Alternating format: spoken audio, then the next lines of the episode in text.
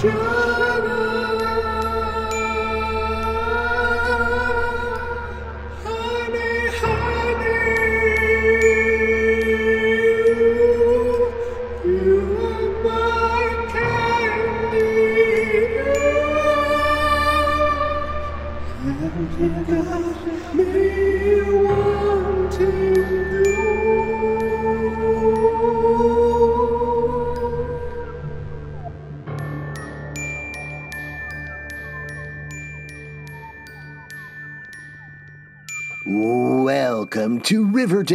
After Dark, a podcast about the CW's Riverdale that's got its memory back and feeling awful sad about it. I'm Alex. When you walk through the darkness for as long as we have, sometimes you just have to hold on a second. I'm just re listening to, I'm listening to the, the podcast that we do just to learn about what's happened before. And honestly, it's changing my whole perspective on things. I'm Justin. Wait, so there's just one more episode left? Just one more left, Pete.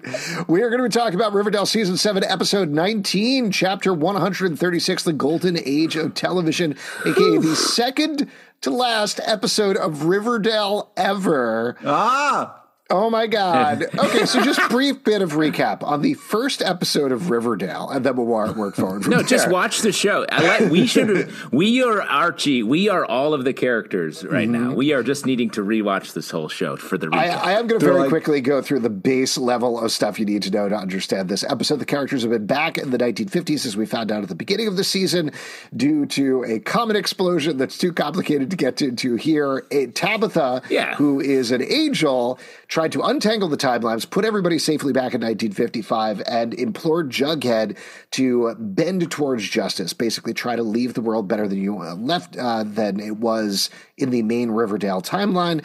Um, that is the thing that we're looping back to here. Betty has been working on publishing a book all about giving advice to teenagers and about the voice of teenagers. She also settled a lot of stuff with her mother Alice in the last episode when it came out that Hal had an affair with Ethel Muggs' mother. Ethel is in fact his daughter. Jughead is dating Veronica. That's one of the big relationships going on here. Cheryl is, of course, dating Toni. Uh, Veronica is also working at the movie theater and it has some connections with Hollywood. Archie is living with Reggie, or rather, Reggie is living with Archie, and Reggie has a basketball camp scholarship, something like that. While meanwhile, it's important. Yes, it is important. And Archie, meanwhile, is really interested in being a beat poet. That is the thing that he's been exploring along with Mrs. Grundy, who has been stepping in as his teacher. Also, on the Jughead beat, we should mention that the Comics Code Authority is a very real thing in this timeline, and they've been sh- trying to shut down Pep Comics, which is where Jughead has been working with an editor named Mr. Fieldstone. So that's kind of important. That's run by Mr. Featherhead, uh, Principal Featherhead, excuse me, Dr. Werthers and Sister Woodhouse. Also on the Blossom front, we probably should have mentioned that it turned out that Clifford Blossom and Penelope Blossom were both Russian spies who were creating a P-bomb.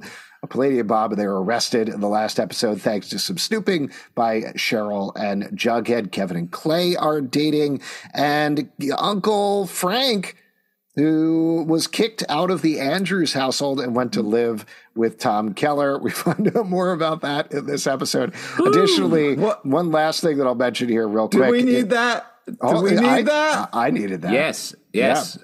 Uh, and uh, the last thing that I'll mention is there's Evelyn Evernever is the foil for Cheryl in this timeline. She took over the River Vixens, and yeah, we deal with that as well. Here's what I'm going to throw out there first, because just the biggest possible broad overview of this plot. The first half of this episode is a lot of like wrapping up the 1950s stuff, and then Angel Tabitha comes back, reveals everything. Everybody gets their memories back by, as we talked about the last episode, literally binge watching the TV show Riverdale. Just I mean, not- like binge I watching. think I think we willed this into existence. Like Yeah. I'm not saying like I, I'm feel like we to give said you the it. credit for this, 100. percent I said this as a joke like five, four seasons ago, and then it happened in the show. And I'm not saying I'm not saying it definitely is the cause of it, but I think that occurred on this podcast. Yes, I think so too. But at the end, ultimately, where we end up is that both Jughead and Betty surprisingly decide to keep all their memories, while everybody else just gets the happy memories of their time over the course of Riverdale. Angel Tabitha leaves, presumably forever, while the quote unquote real Tabitha in the 1950s, we find out she's going to move to Chicago. She's going to become a civil rights leader um, and really important for the world.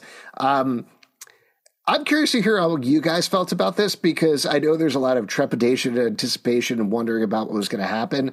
This didn't go the way I thought it was going to go, but I legitimately like my eyes were wet for most of the second half of this episode. Like I was like I got very emotional like Yes. watching everybody get their memories back going through this. Again, like it was not you the watching tip- them watch the show that we watch Yes. got you emotional. seeing this goodbye to Riverdale and really seeing how that affected them, like it legitimately affected me. Uh, how did you guys feel about it? I mean, this, I think this was like the leveling up of this episode is unbelievable. Just from the way everything looked, the, the directing, the lighting, down to the wardrobe, everything felt bigger. This felt like a feature film version of the mm-hmm. show. And I thought it was the perfect time to just deploy all of this the extra money they spent on it. They must have taken way more time. The way these scenes look, the choreography, everything. And then to your point, Alex, the the emotionality of the back half of this episode, the for the one of the biggest things I thought of was, you know, this show when it first came out was had the vibe of Twin Peaks. It was like Twin Peaks uh, meets uh, Archie comics for on the CW, and I feel like this episode paid that off so hard. This was such a great version of that show, and it was emotional, but it was also meta in a way that no other show could ever, ever do. They gave us all the things that we've been wanting. And they touched on the ships in a way that I feel like set the stage for a crazy final episode. Pete, what about you? you you've been very trepidatious about this season in general, so I'm curious to hear what you thought. Yeah, this was it, it, like th- this was this here we go episode where it was like okay they're uh, they're somehow going to try to explain this all and it was a lot. I did get emotional in this episode, but it was at a weird moment where uh, Jughead uh, hit the spinner rack, and I got real emotional about comics on the spinner Com- rack. It was like, oh my god, the spinner rack! I miss you, spinner rack. That was a sweet part of my So childhood. very similarly, when he's in Pop's diner and he's eating breakfast, I was like, "Oh my god, I forgot to have breakfast this morning, and that really got me as well. That so got you? right Yeah. there with you. oh, Right there. nice. That's nice. totally true. No, I felt the same way when Archie was like the bear, and I was Oh like, oh yeah, yep. everybody just looked at the camera and was like, "You guys remember that, right?" Well, there, so there were so many moments in the first half of the episode that really got me. I know we're jumping all over, and then we can kind of dive into the storylines in But this particular. is- but like, yeah, go This ahead, is Pete. this is insane though, right? Because you're basically saying to somebody, "No, they made a TV show out of you. Don't have you, There's this whole show about your life that I, you were going to sit down and you're going to watch." I, I would just have so many questions, but the fact that, like Justin said, they they pull it off in a way that it's insane. But they did it, and it was like not the craziest thing to have happen. You know what I mean? Like Nana, uh, Nana Rose uh, giving us this, the big speech of the Blossom Phoenix Rising was just so riveting. It, it had everything. It, maybe the best way to talk about everything. this maybe the best way to talk about it is to cover the first half up Mm-hmm. until tabitha uh, shows up in jughead's train car that he lives in something that we've Angel accepted as normal now yeah when angel tabitha shows up in a child's um, uh, train car that he lives in house. Yeah, the train car that house, normal yeah. thing is where we should Yeah. pivot. But let's talk about sort of the wrapping up because I also think you know the back end is where all the heat is for this episode. But they did an amazing job of wrapping up the themes that they established at the top of the season that we've that have sort of been woven throughout Mm-hmm. uh, everything so far. I thought. Yeah, I, I can walk us through. We haven't done this in a while, uh, but I could walk us through beat by beat in terms of the plot. Yes, Pete. I I just want to say before we do that, the part the where Archie grapples with all the different versions of himself was just like meta and a way that was so like classic Archie and Yeah. uh, hilarious. Uh, you know what, Pete? Just wh- while we're feeling nostalgic about the show, let's feel nostalgic about the thing where we're like, okay, let's go back to the beginning. You're like, just one thing before we do that. Uh, yeah. And then you say something that we will definitely cover later, and you Yep. just have to say it early. I have and to say that. it. Yeah, I know. You have to say Ah, it. good times, good times. I love this. Let's go back and talk about the beginning of the episode. So we start off with Jughead is talking about Riverdale reshuffling is the word that he uses after the reveal of the P bomb. The last episode, one of the big fallouts is that Featherhead steps down, and the initial implication of this that Werther's maybe accused him of being a communist, probably did in fact. Uh, but as we very soon find out a little later in the episode, Werther's is actually leaving to go to Washington uh, in order to continue his fight against comics. This is tying again into the very real Comics Code Authority real. thing that happened with Dr. Wertham, not Dr. Werther's originals. Um, but yeah, it, yeah, Frederick Wertham is a real person. Uh, with the the I was the, his book was the corruption of the innocent or something very so, dramatic, yeah. where he I did a report on this in eleventh grade.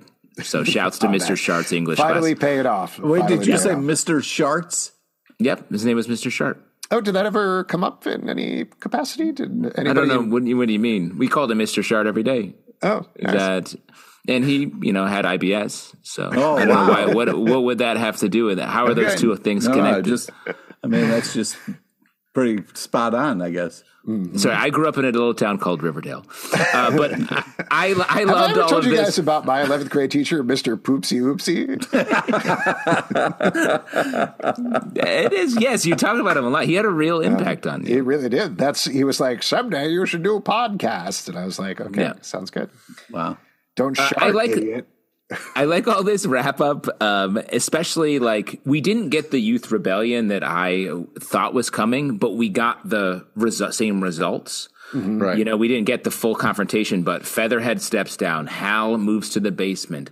Everything sort of um, the the blossoms were taken off the Did, the map. Alice and Betty reconnected. Like eh, the, we got the result that I felt like was coming. It's just I was I continue to be surprised we didn't get a full on confrontation with a lot of these people. I'm sorry, you just we just casually can't just say Hal moves to the basement because that's like that was such a weird uh, thing to be like. I, I, don't worry, buddy, I'm going to move to the basement, and I was just like, I, I, I guess that's that, a thing that happens in the fifties. If you guys, I'm in the basement right now. I'd love to live in the basement. We got the TV down here. We got the games down here. I'm having a good time. Yeah. I podcast. Maybe Hal's here. excited, or maybe you're a serial killer. One of those two yeah, things. One of the two things Either way, I guess we'll see what happens. I uh, did want to throw something out to you guys that was uh, striking me during this episode.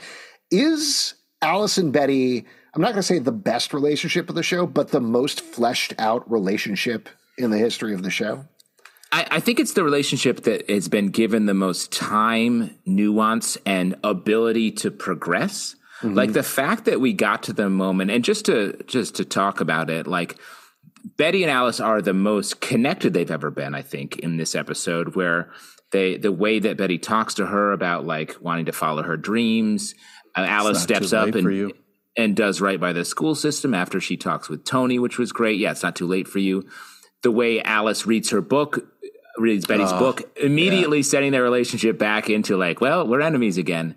And then we get this great final payoff of Alice waking Betty up in the most normal way possible, sitting at the end you know, of her when bed you while wake up she's in the sleeping. morning and your parent is just sitting over you, staring at you. While I mean, it's crazy. I've sat at the end of your bed, Pete, so long, but you just haven't woken up. I feel weird because I finally finished your book, the um, the Pete Mystique oh wow! Yeah, did you like my picture on the cover?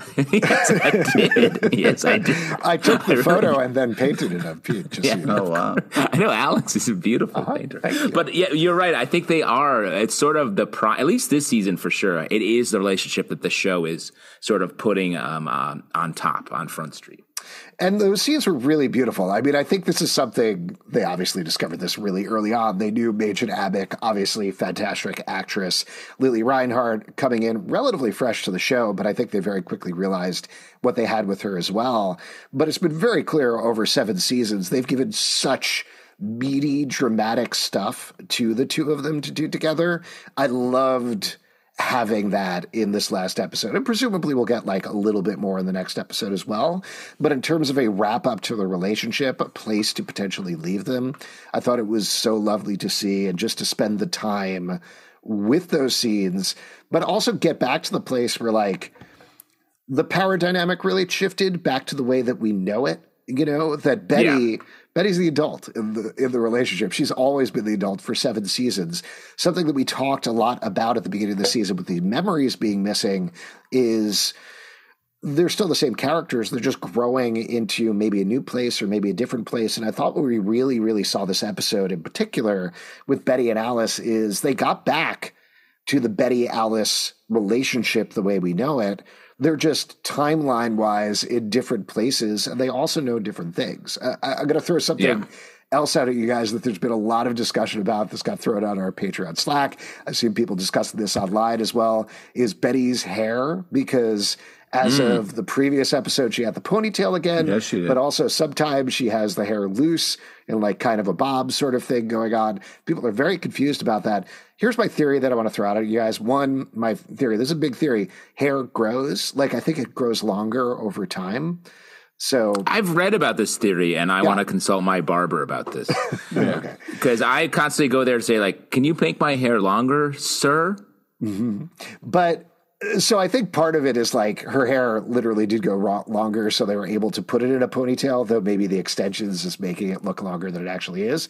But I also think thematically, the thing that's going on here in this episode, even before the memories come back, is we have this ideal mix, at least in terms of the way the show tells us it, of the Betty we have known from six seasons, who is an investigator, who is in charge, who is confident, knows who she is, and knows what she wants and goes for it, but also this pure, more innocent 1950s Betty that she's not leaving behind at the same time. So we get to see the 1950s hair on her, but we also get to see the classic ponytail at the same time because she's really splitting the difference between these two things.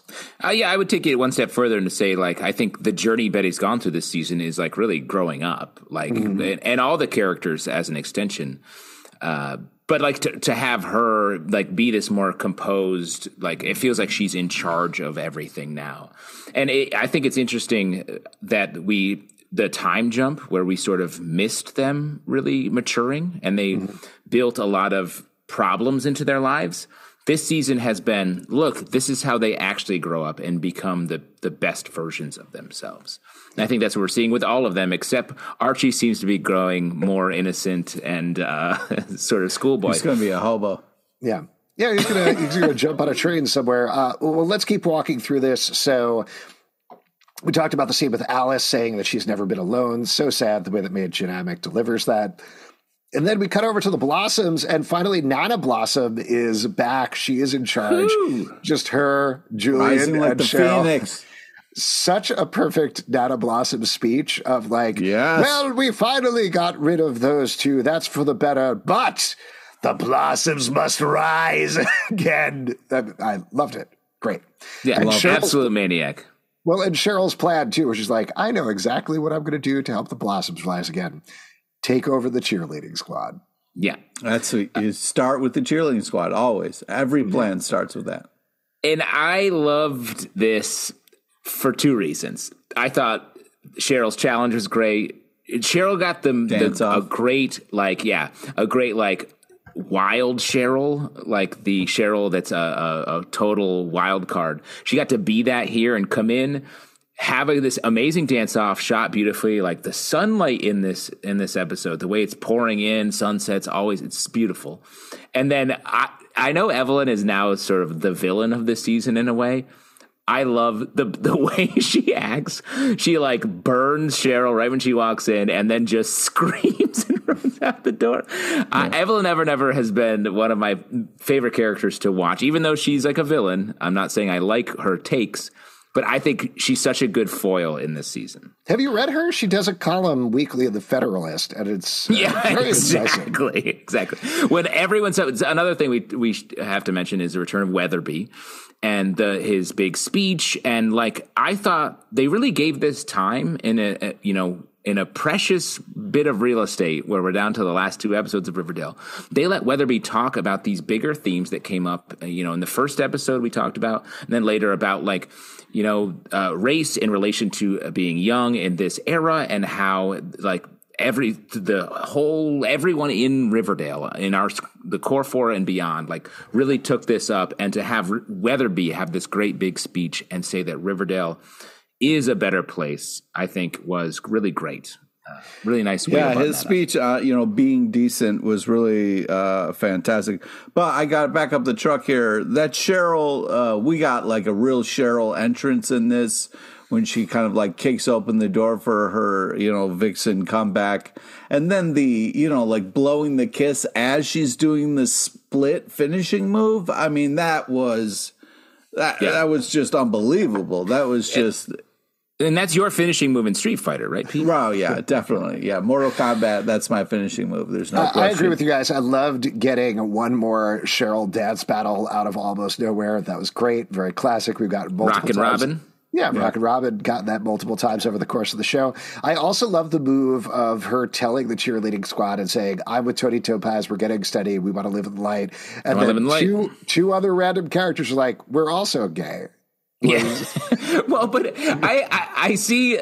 I half of me was like, oh, that's a little. These people are new, but I also like it to be like the, which I think is the point here is like the choices that these people are making, and Tabitha gets into this later, are changing not just Riverdale but the world. Mm-hmm. And so, like, I think this was a, a, a necessary example to show that, like, look, when one person steps up and, and puts themselves out there, it helps other people, and it's an exponential effect. And so, I appreciated it, even though it was it was while that, they were introduced seconds before they had a huge emotional moment in front of the camera. Yeah. Yeah. Well, to your point, I mean, this is a bigger theme and idea here, but something that I'd posit about what they're doing here is they started this season for Riverdale in a semi realistic place, like in terms of talking about race, in terms of talking about homophobia, in terms of talking about all these issues. What they're saying now is the actions that they've taken thanks to their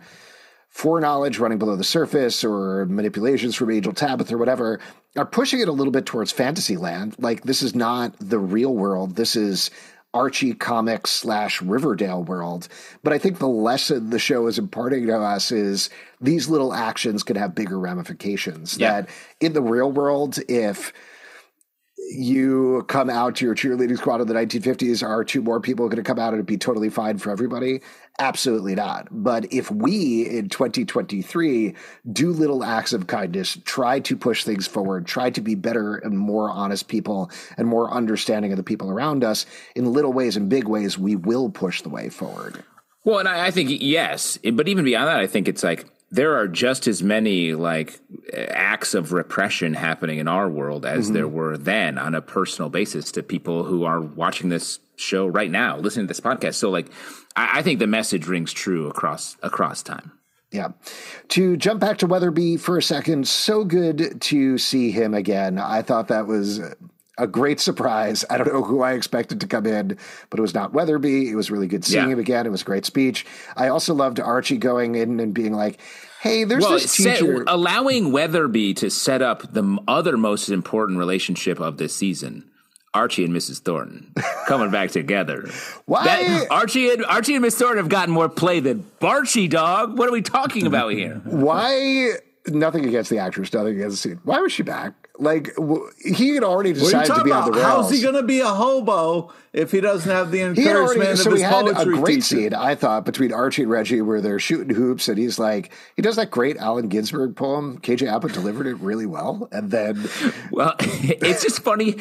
Archie's turned up to 12 in that scene. He's like, I like basketball. I'm a, I'm a po-" I was like, this guy is, this guy could the beat a bear. This guy Yeah. could beat a bear. yeah, I'm saying. he already decided to ride the rails, and then Miss Thornton was like, "Sounds good," and he's like, "Sounds good." So I'm, I'm just not sure what the function of that scene was necessarily, but it's all right. I think I think it's in opposition to Frank from uh, a couple episodes back, really being like, "This is inappropriate." I think it was like a permission system for Archie to be like, "Okay, I can pursue this lifestyle," which then sets up the uh, moment with Reggie later, where he's like, "You know what? Uh, I will actually be able to do the same thing and help out my friend." By by taking your job on the farm, and I love that scene as well. I thought that was really nice. I that made I- it cemented Archie as the George Bailey from It's a Wonderful Life, and the Archie from the the comics when we saw the um, the issues where he married Betty and Veronica back to back. He when he the issues he married Betty were him being like staying in town and being the figure that just like was the core of Riverdale, and that feels like maybe where we're headed here. Uh, I, I, just want to get back to the kind of like getting that teacher in there. It kind of does this thing of like I felt like it was righting wrongs of uh, mm-hmm. which teacher should be, you know, you know, doing what, and so they were just kind of like use it like okay, if uh, do you, you think know, whether Weatherby's well, back. We should bring back the poetry teacher. Mm-hmm. You know. Do you think it would have helped me a little bit, just to throw it out there, if towards the end Angel Tabitha was like, "I know you all solved homophobia and racism, but it was really bringing Mrs. Thornton back to school that really pushed you over the edge." Well, maybe that's what the next episode's all about. Probably wow. Mrs. Thornton. Yeah, uh, Thorntondale. But let me just throw out this also: with Weatherby and Grundy being relatively young in the fifties, makes them age appropriate for when they are in the present day. What are you? They are. They get are older. Out here. I'm just yes. saying. We always talked about early on, like why is oh, Grundy okay, like young? old, like they are in the comic books. That's what I'm talking about. Okay, all right. I thought you were mentioning age appropriate another way. That's a that's a difficult term to throw out there with Grundy. I'm just going to say so. Well, I just meant age appropriate in the relation to the comic books, Alex. I just okay. keep your mind. All keep right. your mind. All right, all right. Well, let's get back to the plot because some big stuff goes down. We jump over to the Peps Comics office, which I just want to mention. I felt very stupid watching this episode. I'm sure everybody else realized this.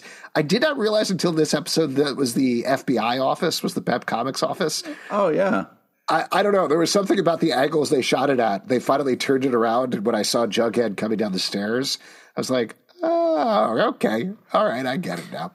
A lot of FBI offices are just former comic book former companies. comic book shops, yeah, yeah. and vice versa. Vice versa. Yeah. Oh yeah. Oh yeah. Goes but they sure. are going to publish a story called "The Comet Bait" on the W.E.B. Du Bois story, which we got mentioned. Uh, I don't remember how many episodes back, but Tabitha Way and back. Jughead read it together. Um, yeah. Obviously, it parallels the actual events with the comet that happened in the previous season, which is the whole Call reason back. we're here.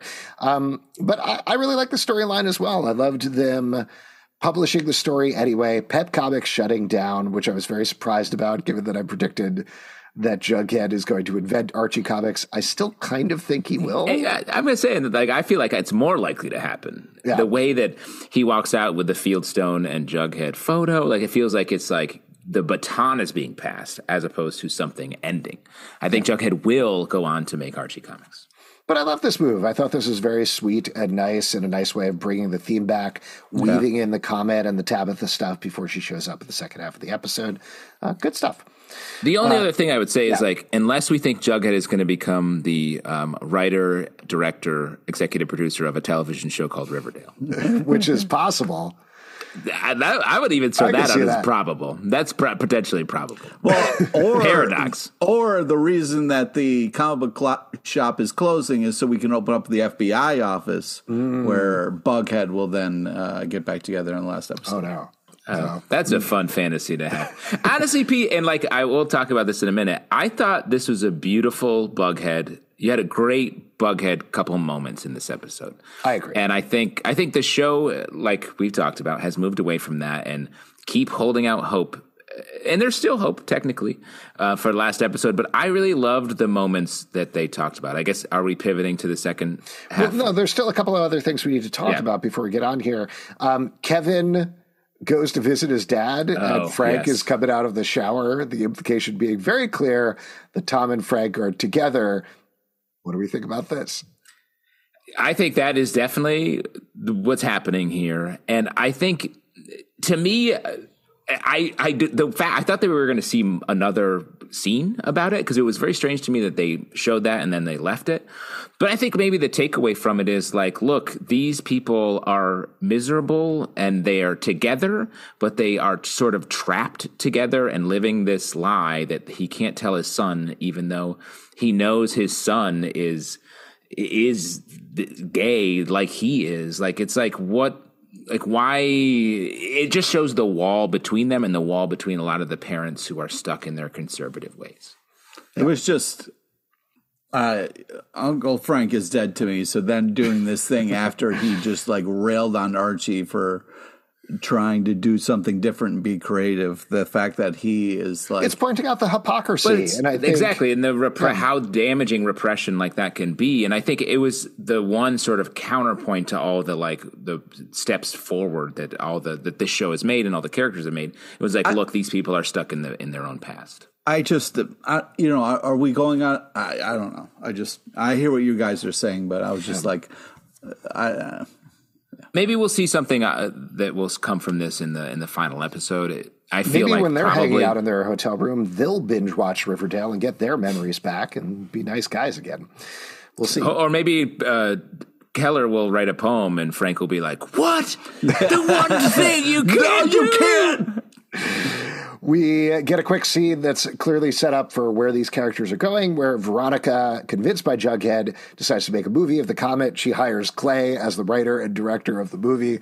That's a normal thing that happened in the 1950s, right? A bunch of teenagers get together to make a Hollywood movie with Sidney Poitier.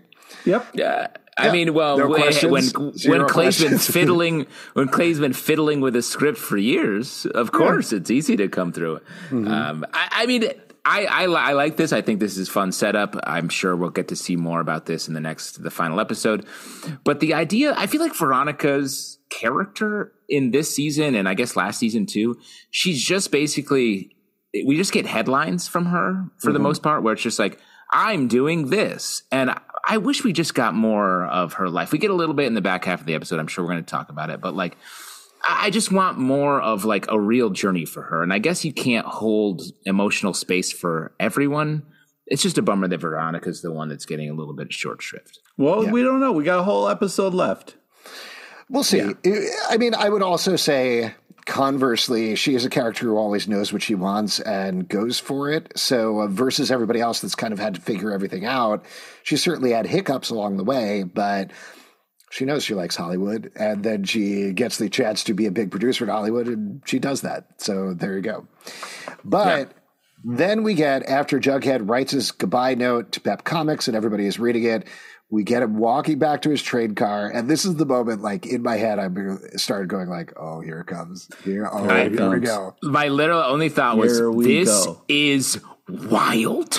Wow, the, it- truly, I was like, anything can happen right now. And like, Yeah. for a show to put you in that headspace, I was so excited about this moment. Same here. And the way that it was paced out, like, legitimately everything in the second half of the episode, the way the information was paced out, the way they moved through the scenes, the way hmm. they hung on certain moments, it got me. Like, I know we've been waiting for this all season. I know some people would prefer that we would have spent more time with their memories Yes. back. I get that and I hear that. But dramatically, the last 20 to 25 minutes of this episode was so satisfying and emotionally powerful to me. Beautifully done. I'm good with it. Yeah. We could have had more, though. We could have more. We could have had more, but we didn't have more. And this is this is the main thing, like that I've been saying all along across the season is I want the show to make me feel something. Like that's what it does, and it made me feel so many things so strongly just in this twenty to twenty five minutes. But I think what you just said was really interesting. Like we could have had more, but we didn't have more. That's where we're left with Jughead and Tabitha at the end of this episode. That's the exact thing. It's like we mm-hmm. couldn't have more, but we didn't have more because of the circumstances of our life. And that's just a great universal truth. And I think it's like a beautiful moment. Like we get, they, they, so much of uh, their, their relationship was built around like big one kiss moments and then we get this final kiss goodbye here with them and it was uh, heartbreaking i know we're jumped to the end but like i, I just think that that's such a thematic here that you hit on alex Yeah. Um, well, let's work through some of this stuff because it is very linear from this point on, but everybody makes very different decisions and we get some sort of big things in terms of setting up the final episode. So Jughead watches Riverdale on TV with Angel mm-hmm. Tabitha. She also reminds everybody of exactly what was going on. She managed to untangle the timelines, but put all of the timelines into this one timeline. So she can't get them back to 20 to 23. They're trapped there. They can remember stuff if they want to. And that's ultimately the choice that everybody makes. Jughead tells everybody what's going on. Archie draws the short straw, which I thought was very fun. here, before you get any further what, so when tabitha was stabilizing the timelines what was she doing was she just standing there and just like moving her hands around like how's uh, Well, you know when like you find a cord and it's been all knotted up, and you're like, "How did this yeah. happen? I didn't do Dangling. anything to this Uh, cord." that's very frustrating. I Yeah. feel for her too. 'Cause that's, what that's she was doing. That's what she And was. stabilizing it with like duct tape. Yes, I loved Archie getting the shark straw, going to the bunker. Um, Archie watches the whole thing, um, and then uh, we get the first of many like insanely emotional conversations between Jughead and some of the other characters. Archie talking about uh, Fred in this scene, Uh, oh, completely got me. So good. Yeah. Well, and the way they were able to balance those huge emotional moments with some of the like funny things, Mm-hmm. like Archie listing his things, like Pete, you were saying earlier, the bear line that is coming up in a little bit. Like it, it was just a great microcosm of the show. Also, the way they parceled them out, so it was like one by one or uh, two in some cases, I thought was really cool. My first thought, though, when everyone's sitting there, is Jul- poor Julian. He's like, yeah, I, I'm when a Julian doll? found out he was a doll. He didn't want to. You know, you're like, Yeah, oh my god. that was so funny though. Just throwing So that good. piece of information there. Yeah, I you're- love the mentioning you're a doll in the Yeah, future. you're a doll. And I'm he's like, sorry. no, I'm not watching that. Uh, and also, Kevin and Clay decide. we we jumped ahead a little bit, but Kevin and Clay Yeah. decide not to watch it um, because Clay wasn't there. So we get that sweet shot right in the middle of there of them So just good. holding each other on the bed. Love that. I like you might look a little different. Shot cut to Dilton, who's like, huh? I'm a different actor. I thought that was funny. Uh, but before that, we get Betty and Veronica are the next people to watch. And man, the smash cut there from them watching to them sitting silently in the diner. Veronica saying, You could have prepared us for that better, Jughead Jones. Yeah, and just everything with Betty, her talking about her family. Pete, I gotta, I gotta go to you as Yeah. the bughead. You get this exchange there of her, her saying, "You and I, we were together," and then he says, "Until we weren't," and they say, "Yeah." How, how'd you feel, honestly? I, I was a little disappointed because the way Bug had said it was such a inflection of just like non uh, you know he was like until we weren't you know like it was like a up uh, where it i wanted it to have a little bit more weight to him but you know this is me putting stuff on something. But uh yeah the way he was just kind of like lightly or trying to kind of uh you know brush past it was a I, I wanted a little bit more uh and i got one more episode to go so we'll see what happens but um yeah it was uh it was just a little like yeah until we weren't and then next I didn't thing read, I didn't read I didn't at read all. it as flip. No, yeah, I didn't think it was flip. It I thought it was- was sort of just like knowing. It was like It was they poignant. don't. It was yeah. It was it was nice.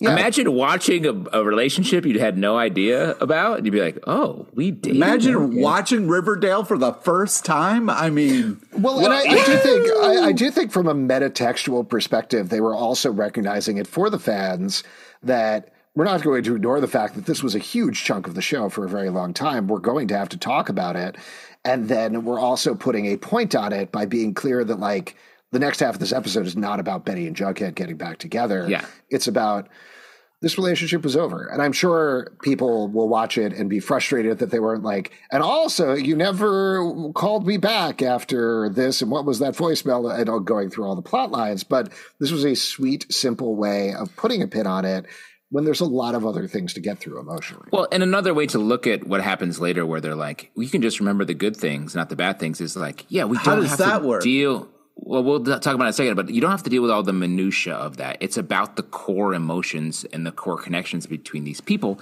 and I think that's really, really beautiful. Also, I just want to say, like, uh, the actors, uh, Cole Sprouse and Lili Reinhart, dated in real life, also. Yep. Right, and then broke up while the over the course of the show. So that's must have been wild to say to each other on camera for the television show Riverdale. Um, but I, and one other thing I want to say, hearing them talk about this is how we sound talking to anyone. so that was weird too. I saw myself in here. so they do, like we're saying, end up deciding to just keep the good memories, or at least most of them do. We'll get to like the cliffhanger at the end there. Um, but I love this as well. It's crazy to watch these characters watching a television of themselves in Riverdale on stage, but I've never seen anything like that on television. Like I've No. ne- and to have essentially like a clip show of the best moments of the show in the second to last episode Uh. that me as a viewer reminds me like, oh my god, I loved all of these good times we've watched over the past seven seasons. Again, really emotionally affecting in a surprising way.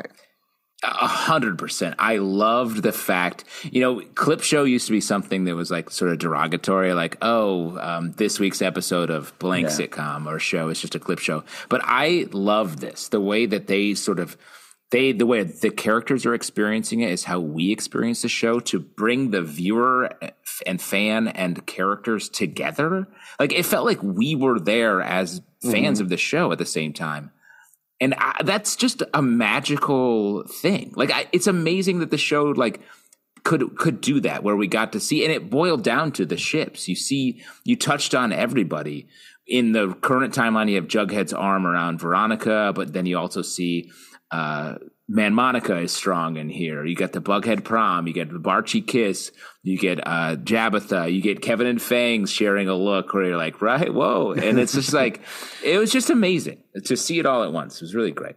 Yeah. I'm glad you guys are enjoying it. I feel like it was just such a huge uh, uh, swing and such a huge uh, uh, thing to do that uh, my mind was kind of just swimming with the fact of like, wait, there's so many more memories other than just good or bad. You know what I mean? There's important hmm. memories that maybe inform who I am. Like just like trying to separate like what you learn and what you don't really fast and a kind of like all or nothing decision was really hard to just be like, well, you can either have the good memories or you can have the bad memories. Or, you know, Dark Betty's like, I'll have the ball, you know. So I, I it was just a lot to kind of like uh, it was a it was a kind of like a big idea uh, to kind of like to swallow. I think a little bit where it was just like I was like, what? Wait, what? What?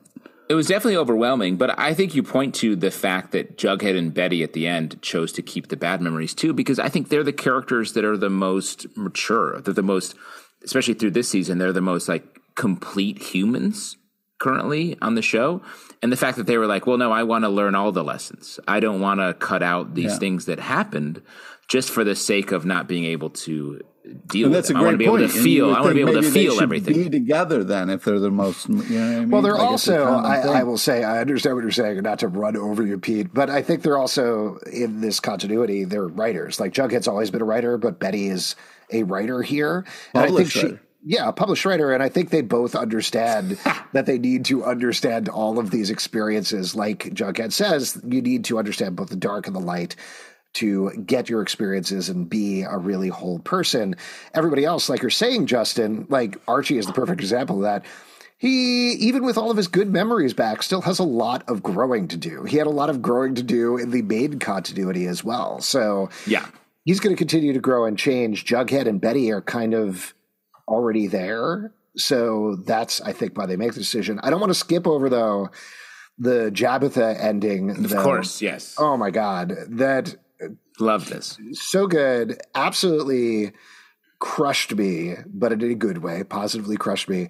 But having Jughead realize, oh, wait, I'm with Veronica right now, but I was with Tabitha. She's leaving. Tabitha crying and going after her. The line, it really sucks you had to die to make this all happen. Even though she denies it, she kind of did, right? Yeah. Definitely. I mean, she goes away. Like Right. that's it. Like But there's another Tabitha in this timeline, so she could be in the next episode. She's yeah, not- but that's not that's not the one that that Jughead loves. Like they had a connection, maybe, but like this, Right, this and- is the relationship. Yeah, no, we're told that that Tabitha is going to move to Chicago. She's going to become a civil rights lawyer. She's really important for the world. I don't think maybe they cross paths. You know, maybe we'll see like him see her on TV or something like that. But um, But I, I would also say, I think importantly, the Jughead Veronica relationship is currently active. yes, like the, the that's not that was not ended as we, sort of we predicted here. They had the the Jabitha moment, but I think it, you know, and I think they do love each other. But I think Jughead walks back in, and anything can happen. Yeah, anything can happen. I will say though, based on this episode, regardless of what happens in the next episode, and I know this is a crazy thing to say because it's almost a contradiction of terms, but Jabitha is Endgame. Like that is Yes. what we are told Yes. here. Even if we get to a world where Jughead and Veronica are married in the next episode, and that's how we end the episode, that's fine. Like technically, yes, that is Endgame because that's where we end the game. But here, it's clear that Jughead and Angel Tabitha, that version of Tabitha, they are Endgame lovers forever. The way that Tabitha describes it, that bubble where they live their entire Time lives st- still exists out there. It's still part of their memories. It's what they part of their still remember. And I think just on that, it was a beautiful, beautiful ending for the couple. I thought it was really well done. I agree. And then we Now, get you- the yeah. Go ahead. Sorry, John. do you think that when they were watching Riverdale, did it end with the Bailey's comet, or did they watch like some of the season? Hmm. Yeah, did, know, they, did did, they- they, watch some of the new season or did Right. they stop? I think what they probably did was they watched the first two seasons and they were like, "We really like this." We picked it up the second season after the Netflix bump, and then the third season they're like, "This is too complicated. The mystery is too complicated. I'm gonna, I'm gonna yeah. peace out and I'll catch it later on Netflix." Do you think they fast forwarded through commercials, or was it like commercial free? Well, it would be fun because Veronica was like, you know what, this show lost me with the floating babies a little bit, but mm-hmm. maybe next oh, season. Oh, will be better. Veronica's the Pete of, of Riverdale. We do need to talk about the last moment though, because this is another one that like made me gasp for the way that it was paced and the way that it was put out there. Because Jughead is in Pops, he's writing and he's talking about he needs to write the final chapter of Riverdale. What else could be called? But and then the music comes in, the Tell Me from the very first episode, and then he types great. goodbye Riverdale, and then he just sort of goes and sighs like he's It's not great. ready for it. Perfect. Perf- He is all of us. to the episode. Yeah. We were. Th- this was an. enj- We were all riding along with all these characters in this episode. I Except for Pete. was- Except for Pete. Except for Pete. was- I was hoping different that car, breath was like different he was just taking a breath in Different between plane. eating. He's in a plane that crashed two You know what I mean? Like he was just taking a break between eating one cheeseburger and another, and it's that breath of like, you know. Oh, oh, here we go. More cheeseburgers. You take one breath between hamburgers. Yeah, you need to it. breathe more. You need to breathe cheeseburgers. more. Less meat, more oxygen, my guy. Uh, well, listen, I love this episode. I was very into it. There's a lot going into the finale. Um, before uh, a couple of, we'll get to some business in a second. Why don't we talk about MVP for this episode, though? Justin, who's your MVP? Oh, uh, great. Well, I just have uh, two things to say real quick. Gotta get shout out the good, the bad, and the bear. Love that oh line. my God, the good, the bad, and the bear. I Thank love you for J- saying. Jughead's line because she's an angel, like flexing on him about Tabitha. Mm-hmm. Uh, that was great. Shouts to FP. We get one shot of oh our guy yeah, dude. in here. I gotta glad to see him there. And I just want to say Archie and Betty are sitting next to each other a lot in this episode. Yeah, what's that elbow to elbow. They're just sitting next to each other a lot, you know, like you Mm-hmm. do. And so that's a fun spatial relationship that two people can have and then build their lives around. Uh, I also the Reggie getting emotional uh, with Archie moment was really nice. Uh, That was I really- beautiful. that whole scene yeah. was really beautiful. The it really I love was. you. I love I you. love you. hug. Yeah, it was really Great nice. stuff. Uh, but MVP, Yeah. I mean, there. Can we give it to everyone? Can we give it to just the entire cast? Wow. Uh, because everyone was really great in this episode. Maybe we'll save that for next time. But I think I gotta give it to Cheryl in this episode. Oh, come on, you dick. Well, you, took always get to go ahead of me, so give me a break. I'm going first this time, Uh, and the I'm saying Cheryl. Move. Come on, that finishing move was unbelievable. Really great. Loved her. Uh, we got to see because I think it was a simultaneously paying off a lot of Cheryl stuff from the entire series, but also it felt like it was the first time we had ever seen her. It was like very fresh Cheryl moment. So I love that. Great stuff. Pete, what about you? Who's your MVP for the episode? Um, I'm gonna have to give it up to Betty, I guess, because the uh, Oh. go, the Wow, going. you seem so let down by saying that. Well, you, I had one all set, and then you took it, so I had to quickly come up with another one. Um, her going back for more, wanting the the darkness as well as the light, uh, really gave me a real Bane moment of uh, she was like, you, you know, you, I was born in this, so you were. Yeah, so I, Yeah, uh, I also thought appreciated about that. Bane when I was watching her. I just Yeah, dark well, Betty, you know. dark Betty Yeah. vibes. You know what I mean? Yeah. Yeah. Well, she's wearing that mask Bane- at the end in Bane of the all day, air day, as I That's right, man. Uh, I'm going to give it up to Tabitha. This was her last episode. It was really lovely. I wish we had seen more of her this season. Obviously, we didn't. Uh, that is okay. But great send off here. Really beautiful. Um, everybody was great across the board. It's great. And so I think we can all agree that going into the final episode, I think we're set up for a final episode where every single Riverdale fan is going to be like, "I'm very happy with that. That sounds good." Yep. Yep. I think our, you know, we we tend to talk for quite a bit of time on this podcast, but I think our next episode will be just the three of us at the same time saying, no notes, and then that'll be the end. that'll be the end of at Riverdale After Dark. Yeah. Well, to that point, we're really going to try here, time depending, to do a bunch more episodes to wrap up the show that we've been covering for so long yes. and been on this journey with all of you for so long. So here's what I'd like to do. I'm going to put the call out on social media as well. But if you have questions, thoughts, or theories going into the final episode of Riverdale, please hit us up. You could email us at comicbookclublive at gmail.com, or you can hit us up on uh, Twitter, Instagram, Facebook, wherever we are available. We want to do an episode before the finale where we go through all those questions and theories. All speculation. Questions, all speculation. answers, full spec. Let's go. Yeah, let's absolutely do it. Uh, and then, of course, we're going to talk about the finale episode, and then we're going to plan on doing at least one episode after that to just deal with our feelings, and then maybe again go to yeah. you all for your questions and thoughts and stuff. But that all said, if you would like to support this podcast and all the podcasts we do, patreon.com slash comic book club. Also, we do a live show every Tuesday night at 7 p.m. to Facebook and YouTube. Come hang out. We would love to chat with you about Riverdale. Apple, Spotify, not Stitcher, because that's going away at the end of the month. You can subscribe on any other major platform at Riverdale Dark on Twitter, Riverdale After on Instagram, Riverdale After Dark on Facebook, Comic Book Club Live. Dot com for this podcast and many more. Until next time, we'll see you after dark. Uh, our last episode is called The Reckoning, right? But we're going to be in our 80s. We're going to tape it in our 80s. Mm-hmm. Oh, smart. Yeah. Yeah. yeah. Old, and just old Pete. Old, older oh. Pete. Older Pete. yeah, let's oh, not get hey, crazy. Hey.